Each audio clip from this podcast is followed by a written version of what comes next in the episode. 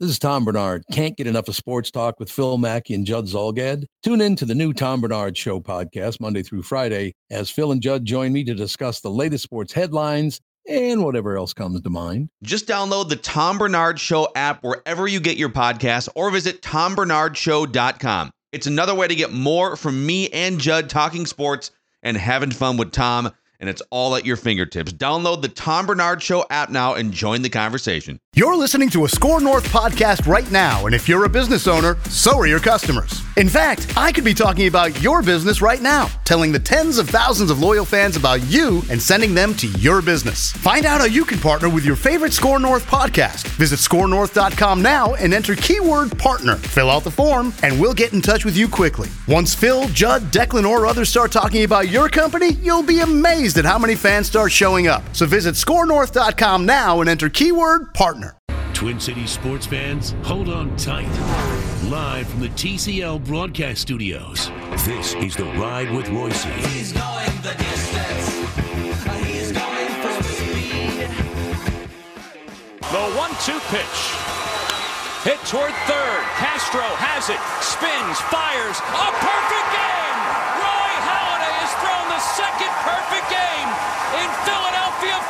History. To the 0-2. A bouncer. Ruiz. In time! Roy Halladay has thrown a no-hitter.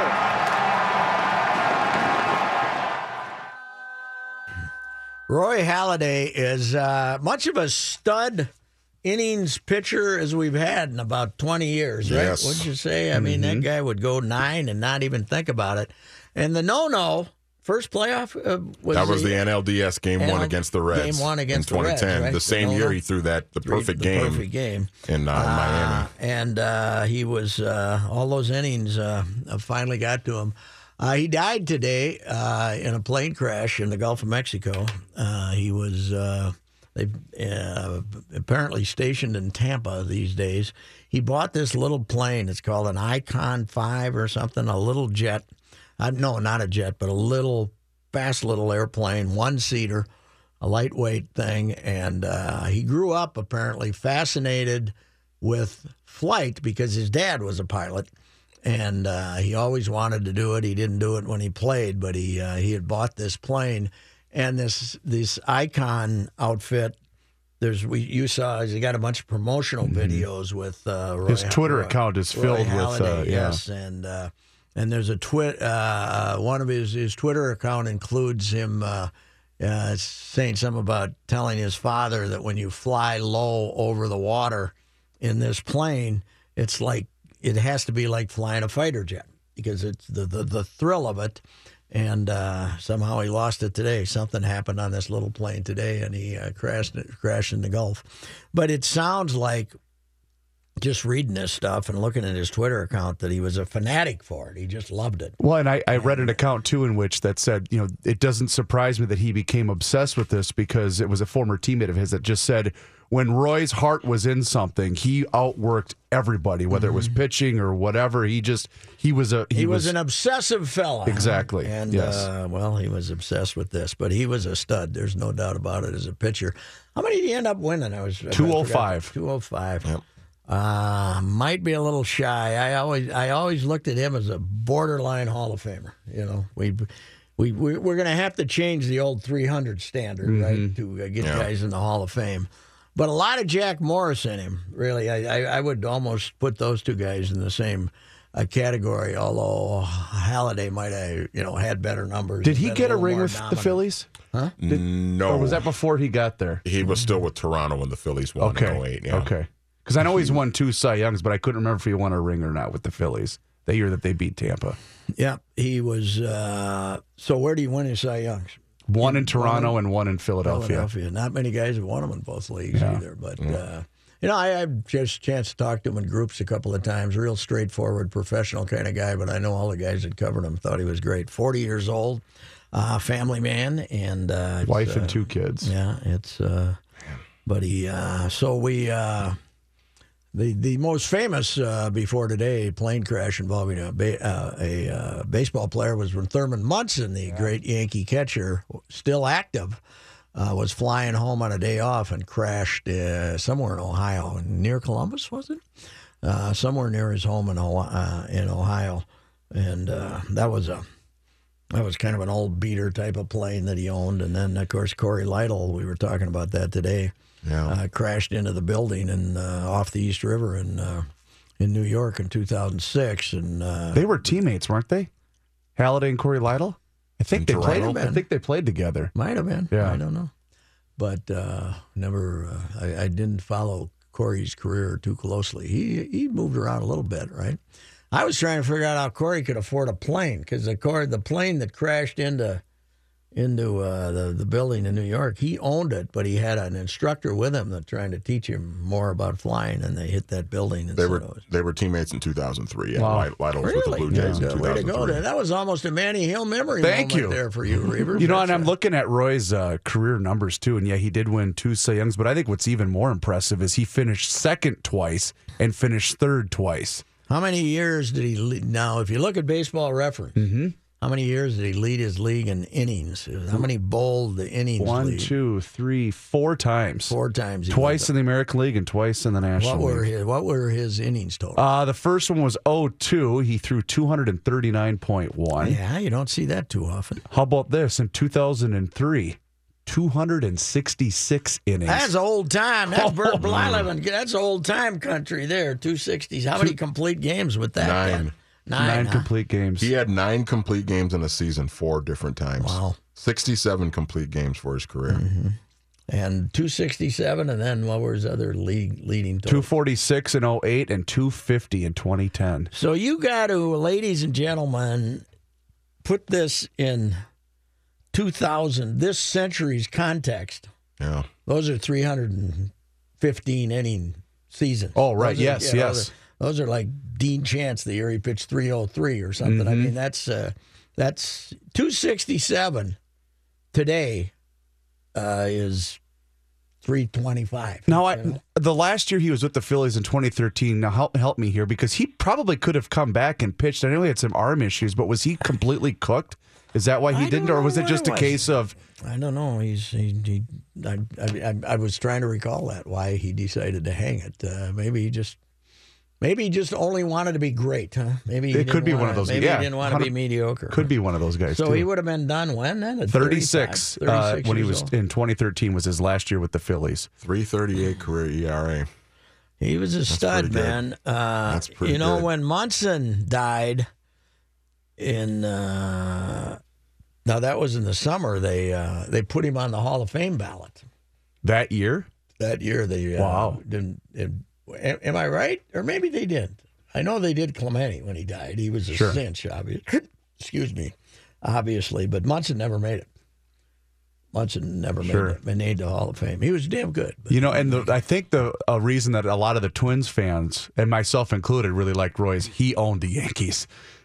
you know, Toronto, he was on some pretty mediocre to bad Toronto teams, and Yeah. the Yankees, the good Yankee teams would go in there, and Roy would just own that lineup. Yeah, uh, Roy Halladay dead at age uh, 40. He crashed uh, a little single seat plane that's a brand new Icon A5 uh, one seater uh, plane that was uh, really it's a sporty looking thing, and he was their guy that they were using to kind of promote the thing. Crashed today in the Gulf of Mexico and died outside of.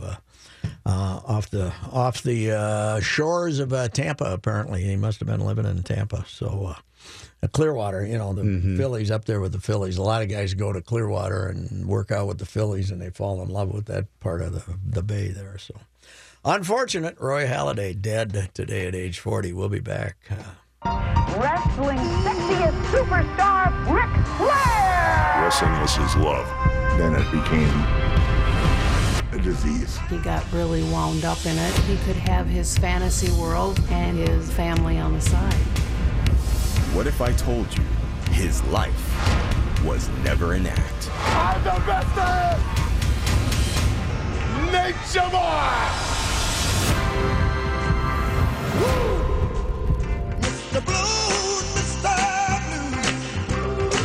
Uh, new 30 for 30 tonight. I think uh, I saw 10 o'clock Eastern. Does that mean 9 o'clock here? You do we bet it run does. It, Yep. Do we run it at the same time they do? I guess uh, 9 o'clock here. Nature Boy, uh, the story of Edina's own Ric Flair.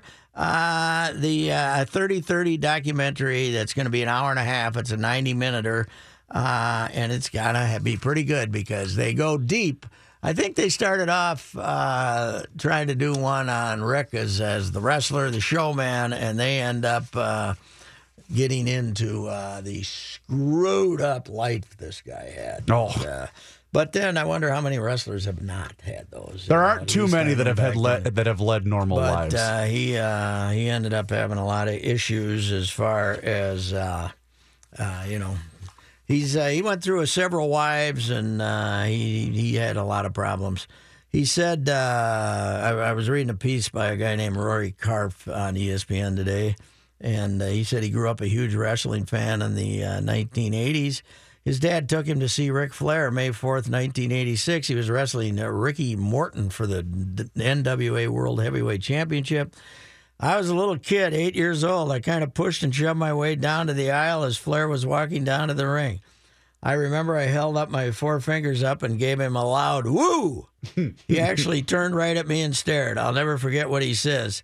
Don't woo at me, you little brat. Trying to keep that uh, that image going, but uh, Rick has had uh, many uh, drug problems, drinking problems, uh, issues, uh, philandering problems, all that good stuff. But uh, there is no uh, denying uh, that uh, probably one of the top five all time, huh? As far as uh, Popularity? Oh, God, yes. Oh yeah. uh, there's a bunch of things in the uh, interview. One of them is Flair on whether or not wrestling is real. It's not fake, it's choreographed. We started using the word choreographed probably in the last 15 years. Uh, how he got to, be so good at throwing a punch that didn't connect. I hung a string in the doorway and I hit that string as hard as I could for three years until it didn't move. Uh, how he sells a match. I enhanced other people's offensive skills. If a guy takes you over in a headlock, you just lay there. Nobody gives a bleep. If you're kicking your feet and your body's moving, people in the audience, they follow the action. If they think it hurts, you better make them believe it hurts. On his obsession with women, he has four ex wives. Let me tell you something. If you're wrestling and you're in Hutchinson, Kansas, and you're going to spend the night there, I'm going to find something to do. I'm not going through that night by myself. so uh, apparently, it's extremely candid and extremely well done. You know, one thing I didn't realize until I was reading a bit about this today, I did not know he played football for the Gophers. Uh, was he? Uh, did he ever actually play? Well, I, he maybe he was just on a roster. I, but I didn't never knew that he was associated with the team. Did you know that? Well, uh, no, I didn't really know he was ever on I'm the gonna see if I roster. can I can't that. remember him playing. What was his? His That's what I'm real trying to name, find, His yeah. real name was Richard Fliehr, F L I E H R, uh, but uh, better known as Ric Flair. But he started here, the AWA, with Vern. Vern and the boys trained him and got him going Yep. as as so many of them did. He attended Gagne's first wrestling camp with this is a pretty good class, right?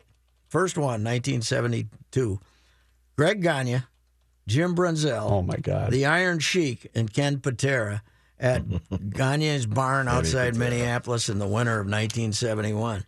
On December 10th, 1972, he made his debut in Rice Lake, Wisconsin, battling George Scrap Iron Gadaski. oh man! I bet he won. 10 minute draw. Ric Flair's career started with a 10 minute draw with Scrap Iron. Holy cow! Wow, I guess they didn't know he was going to be a star then, huh? Richard Flair was a member of the 1969 Minnesota Golden Gophers football team. Uh, do we know if he ever got on the field? He was an offensive lineman. I'm trying to find if he ever did uh, Mm-hmm. get some playing time or not. Well, uh, I would think that uh, this will be a well, Oh, you know, God. the 30 This is gonna be 30s. fantastic. They're all great. 30 yeah. 30s are so well done, and this one I'm sure will. Will where when uh, Manny, you're more into it than I was. I, I'm an old time AWA guy, but uh, when was he at his zenith?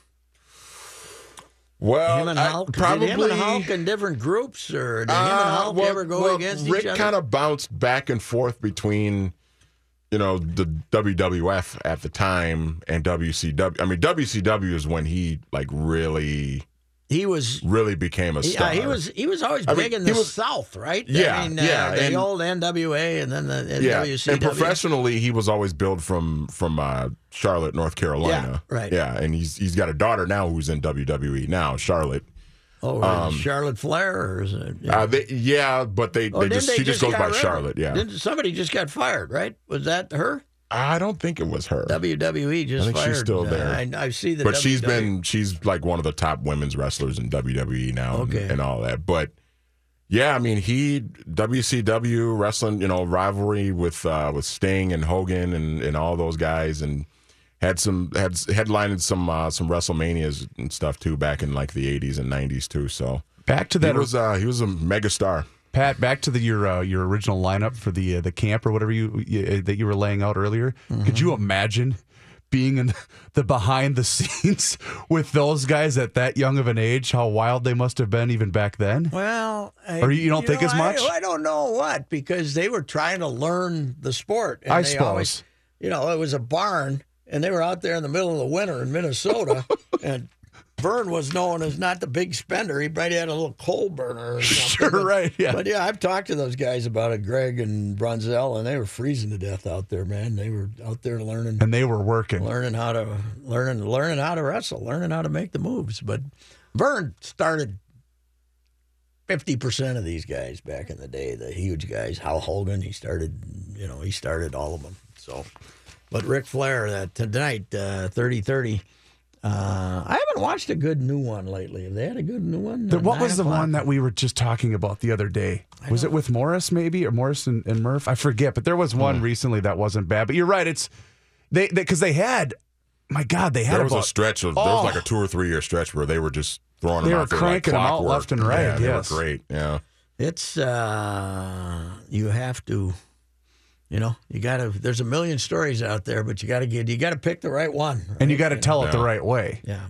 Because they had the, the the stretch where they went from the the Bo Jackson one into the the one about the Big East Conference and Broke. Oh, the was really broke one was Broke great. great. I love. I, I wanted to send Keith McCants twenty dollars. I love Keith Oh McCants. Was my favorite ever.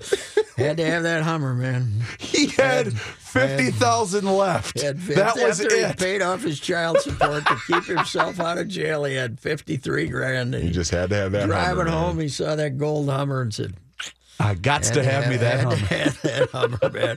And he was so disgusted with himself. That was he was the one guy who was disgusted with himself. You know, what I'm saying, Yeah. "Mm, man, he would he didn't make Bernie any, Kosar was just talking about it like it was just Yeah, like, yeah, this is what I It's a did. bad Yep. situation. I don't know. I as an old AA guy, I think Bernie drank.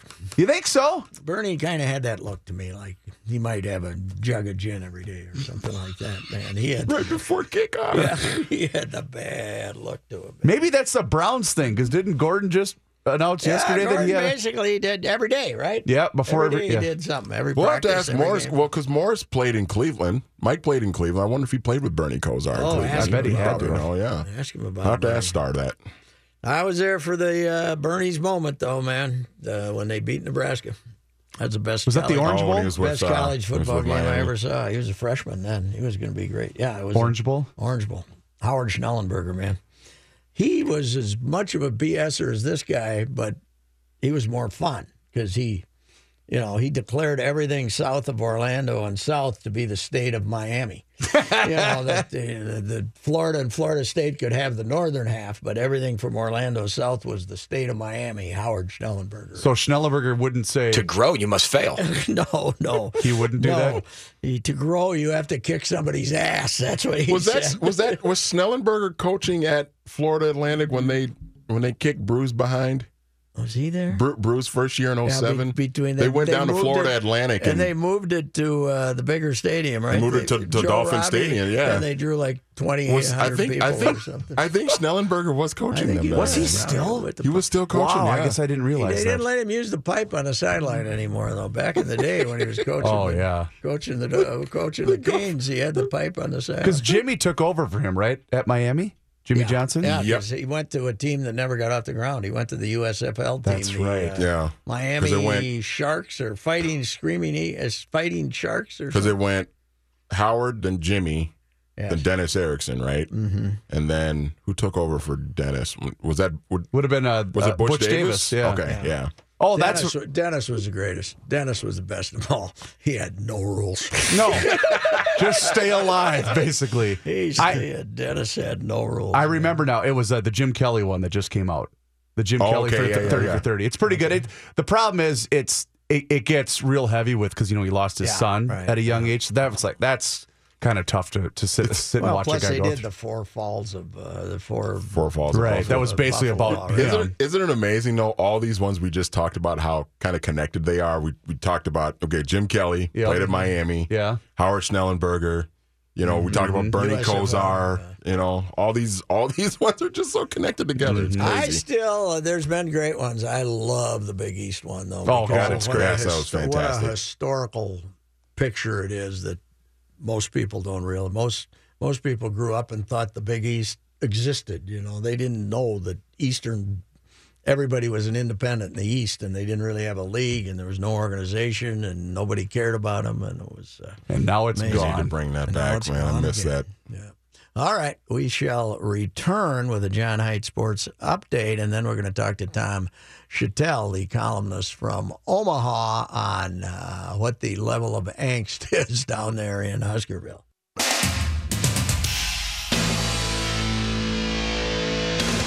Johnny Height with a sports update. Thank you, Patrick. This update sponsored by Concordia University Online Learning. Get on track to a successful business career with Concordia University St. Paul. Learn online or on campus. Learn more about their business degrees at online.csp.edu. Roy Halladay, the two time Cy Young Award winning pitcher who retired from baseball nearly four years ago, has died in a plane crash in the Gulf of Mexico off the coast of Florida. He was 40 years old. Pasco County Sheriff Chris Nocco has had, held a press conference in the last half hour. He said Halladay's Icon A5, a small single engine aircraft, went down about noon today. Sheriff's Office Marine Unit responded to the downed plane and found Halladay's body. No survivors were found. They said they couldn't confirm whether there were additional passengers on the plane or say where it was headed. Where would they put them, John? Looking at the, uh, was it, did it hold more than one body? I did see one picture of him flying with his uh, with one of his kids. Oh, okay. So that was on his have- Twitter account. So. two people. Halladay recently received his pilot's license and tweeted photos last month of a month of himself standing next to a new Icon A5 as part of the plane's marketing campaign. Halladay, an eight-time All-Star, went 203 and 105 with a 3.38 ERA in his 16-year career with the Blue Jays and Phillies. Uh, this from Mike Berardino of the Pioneer Press. Wow.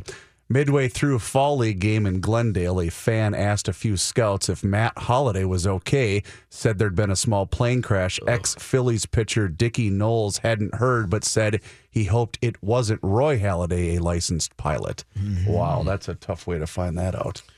Finalists for various awards announced by the Baseball Writers Association of America. Paul Molitor of the Twins, one of three nominees to be American League Manager of the Year. A.J. Hinch of Houston and Terry Francona of Cleveland, the other two. Uh, former Twins minor league manager Doug Mientkiewicz has a new job. He's been hired to manage the Tigers AAA farm club in Toledo. Mientkiewicz fired by the Twins as manager of the Fort Myers squad in September of this year. He managed five years in the Twins system. I gotta think uh, Skipper Gardenhire probably put in a good word for him. I would think. Huh? That's a pretty good job too, right? The AAA manager for the for the Toledos. He's, uh, he, since they moved him back to A ball last year, I'd say you get a little more. Uh, plus, you're you can go up and see the Tigers anytime you want to. It's an hour Yeah. away, so that's good. Uh, did you see this UCLA basketball story? Oh my No. God, this is hilarious. What? Three, well, I don't know if it's hilarious. Three UCLA men's basketball players, including LiAngelo Ball, the younger brother of Lonzo Ball, were arrested in China just days before the season o- opening game against Georgia Tech in Shanghai. One source told ESPN the players, which also included freshman Cody Riley and Jalen Hill, were arrested on shoplifting charges. The players are being questioned in China about stealing from a Louis Vuitton store that's located next to the team's hotel. A source told ESPN the players were not currently with the team. Multiple calls and texts to UCLA head coach Steve Alford at about 1 a.m. local time were not returned. UCLA released a statement saying we are aware of a situation involving UCLA student athletes in China. University is cooperating fully with local authorities on the matter.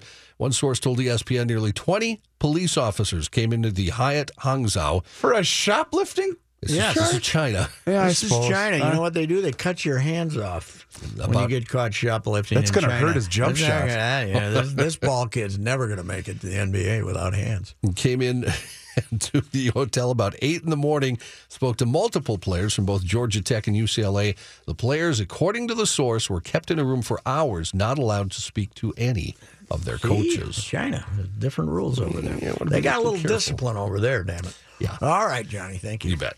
Uh, Tom Shatel from uh, the Omaha World uh, newspaper will be with us.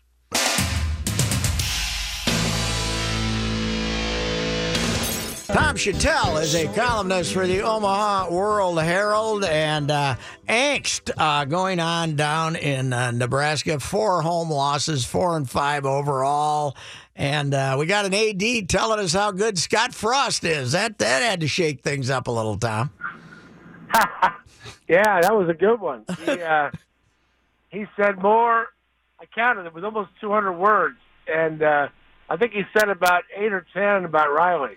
So uh, yeah, it's it's uh, he was throwing raw meat to the uh, to the wolves around here. That that, that went over pretty well. Tom, what is the best theory on what has happened to Nebraska football? I mean, uh, the days of uh, I've read some stuff that leaving the Big 12 was a mistake. They lost some of their prime recruiting grounds. Uh, do you buy any of that? What uh, what's going on? Well, I think a little bit, but you know, I think that they they just uh, you got to hire a coach. You, you gotta you got to have a good coach, and uh, you know, you hire for for the Pac-12, Oregon State, and they didn't really recruit great there, and and these guys have actually done a, a, pretty good job recruiting too. But they got out to L.A. and and kind of planted their flag out there, and they've got a bunch of receivers and defensive backs, and I, I'm not sure what a defensive back is going to do in the Big Ten West, except watch guys run past him. um, you know, so you know the Big Twelve thing. I don't really think it was. I think it just the last guy, Pelini. I didn't like to recruit very much, and so I'm not sure if it mattered uh, where he was going to be coaching in. I think, at least from the fan the fan standpoint, and I think some of the media, we we we underestimated the Big Ten I over the the last. You know, I've been doing this about thirty or forty years, and you know, we we always used to make fun of the Big Ten and uh, boring and stodgy and and not, you know, I never played for national championships and didn't have high draft picks and speed and all that stuff and and uh, well, you, I mean, you get in here and every week there's there, you know somebody's going to coach and they're going to play hard. They're going to hit the hell out of you, and then it's it's it's a lot. It's it's really good and solid football in a lot of cases, and um, so and and they caught Nebraska in a place where they weren't very solid and they weren't very physical. They- They've lost their edge, so they got to get that back, and that's what's going to happen uh, after this season, I believe. Well, they have had some strange athletic directors down there who made some strange hires going back to Bill Callahan. Oh, going back to Bill Callahan. So you got rid of him, and then you got this other AD in, and uh, Eichorst. And, you know, you need somebody who knows what Nebraska is, don't you? You finally got a guy, maybe Bill Moos uh, is, is the guy. Uh, but, uh, you know, you need somebody who knows knows the territory, don't you? Yeah, and uh, when they hired Moos, it was, oh, really, in Washington State? I think they're kind of hoping for uh, maybe, you know, a guy who's had a little more sense of football, but he's actually done very well in football. He was at Oregon when they started the uh, the whole Oregon thing with with Mike Bellotti and Chip Kelly. He hired he helped hire Chip Kelly as offensive coordinator. Uh, got them in their uniforms and and offense, and just kind of took off. So know, the guy played football at Washington State back in the seventies. You know, he's an old offensive lineman. Uh, he's he's really took off. Uh, people love him. He's he's very personable. The last guy w- w- w- was the Invisible Man, and uh, it basically didn't have any people skills. And this guy is the opposite. But around here, you're only as good as your football coach. So we'll, we'll see what he's got in about a month. Riley, uh, there was no sex appeal to Riley. I mean, it was uh, they they had to.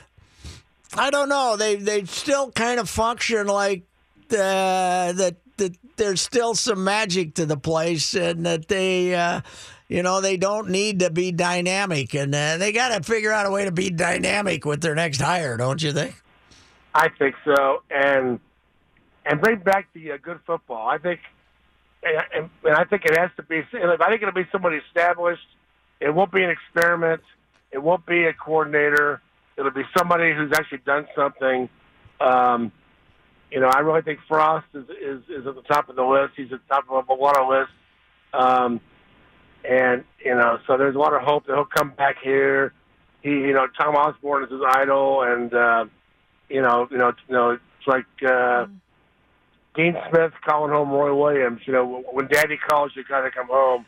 So uh, we'll see how that works out. Now they didn't like him when he was the fans didn't like him when he was there though, right? He wasn't uh, he wasn't a good enough quarterback for him, right?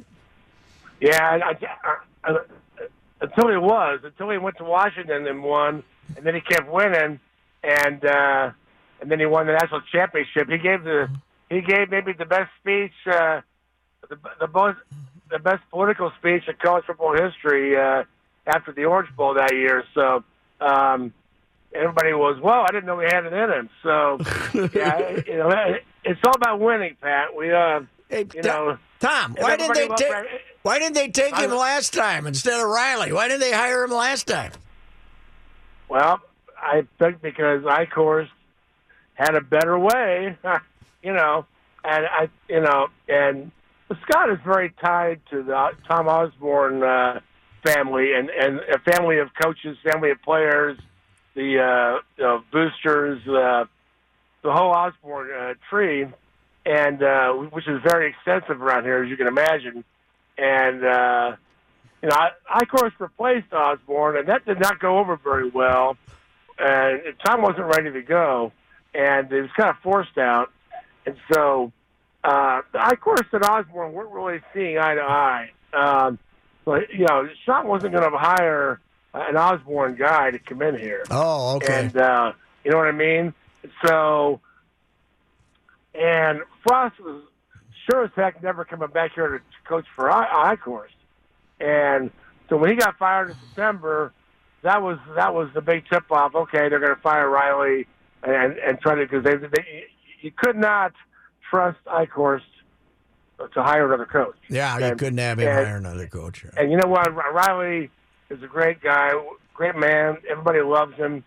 Um, uh, but you know, they hired him to kind of change the culture and, and be the people are fan friendly.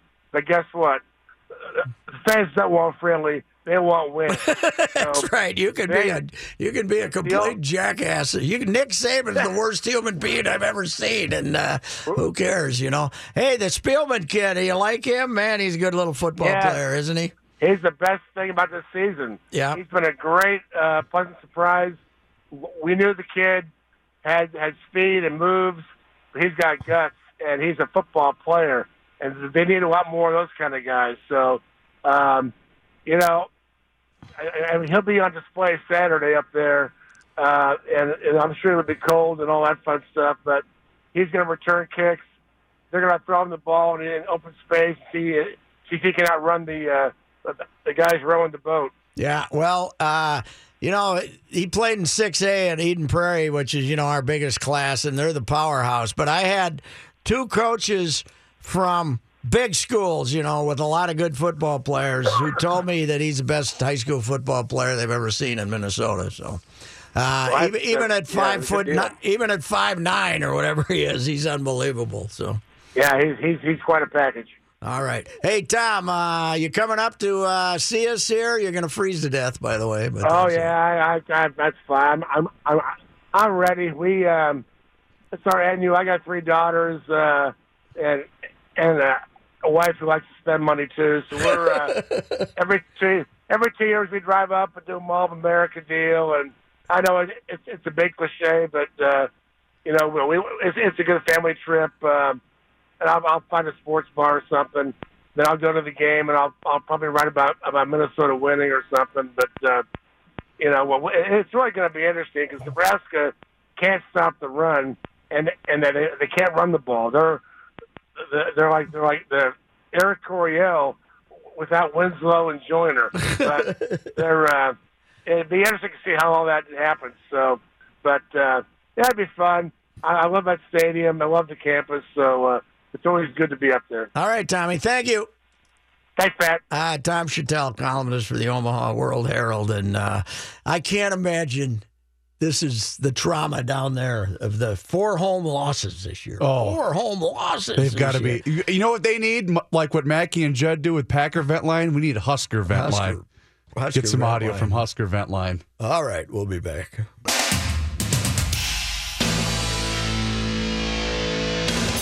Quiet, please. We'll be on the air. And now,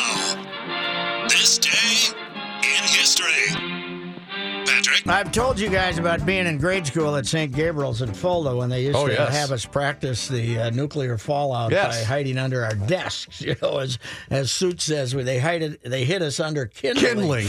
kindling. well, I think it might have all really gotten out of hand on November seventh, nineteen fifty seven, when the Gaither report uh, came out. It was the final report from a special committee committee named by President Eisenhower to review the nation's defense readiness because we had fallen far behind the Soviets in missile capabilities. Oh, no. And the Gaither, uh, Gaither report, uh, the Gaither, it was named by Ford Foundation Chairman Rowan Gaither. It was headed by him. And uh, it called for us to build more shelters, fallout shelters, and uh, start building more missiles. So uh, start making more missiles. We were a bit paranoid back more then. More fallout Yeah. shelters, and you can still find them around Oh, yeah. town. You can still Oh, God, find yeah. a fallout. How about a bar in an old fallout shelter? Oh, I bet Craft- there was some good stuff. How about a craft brew house in an old? Uh, I, I like that it The idea. fallout, the fallout, we call it.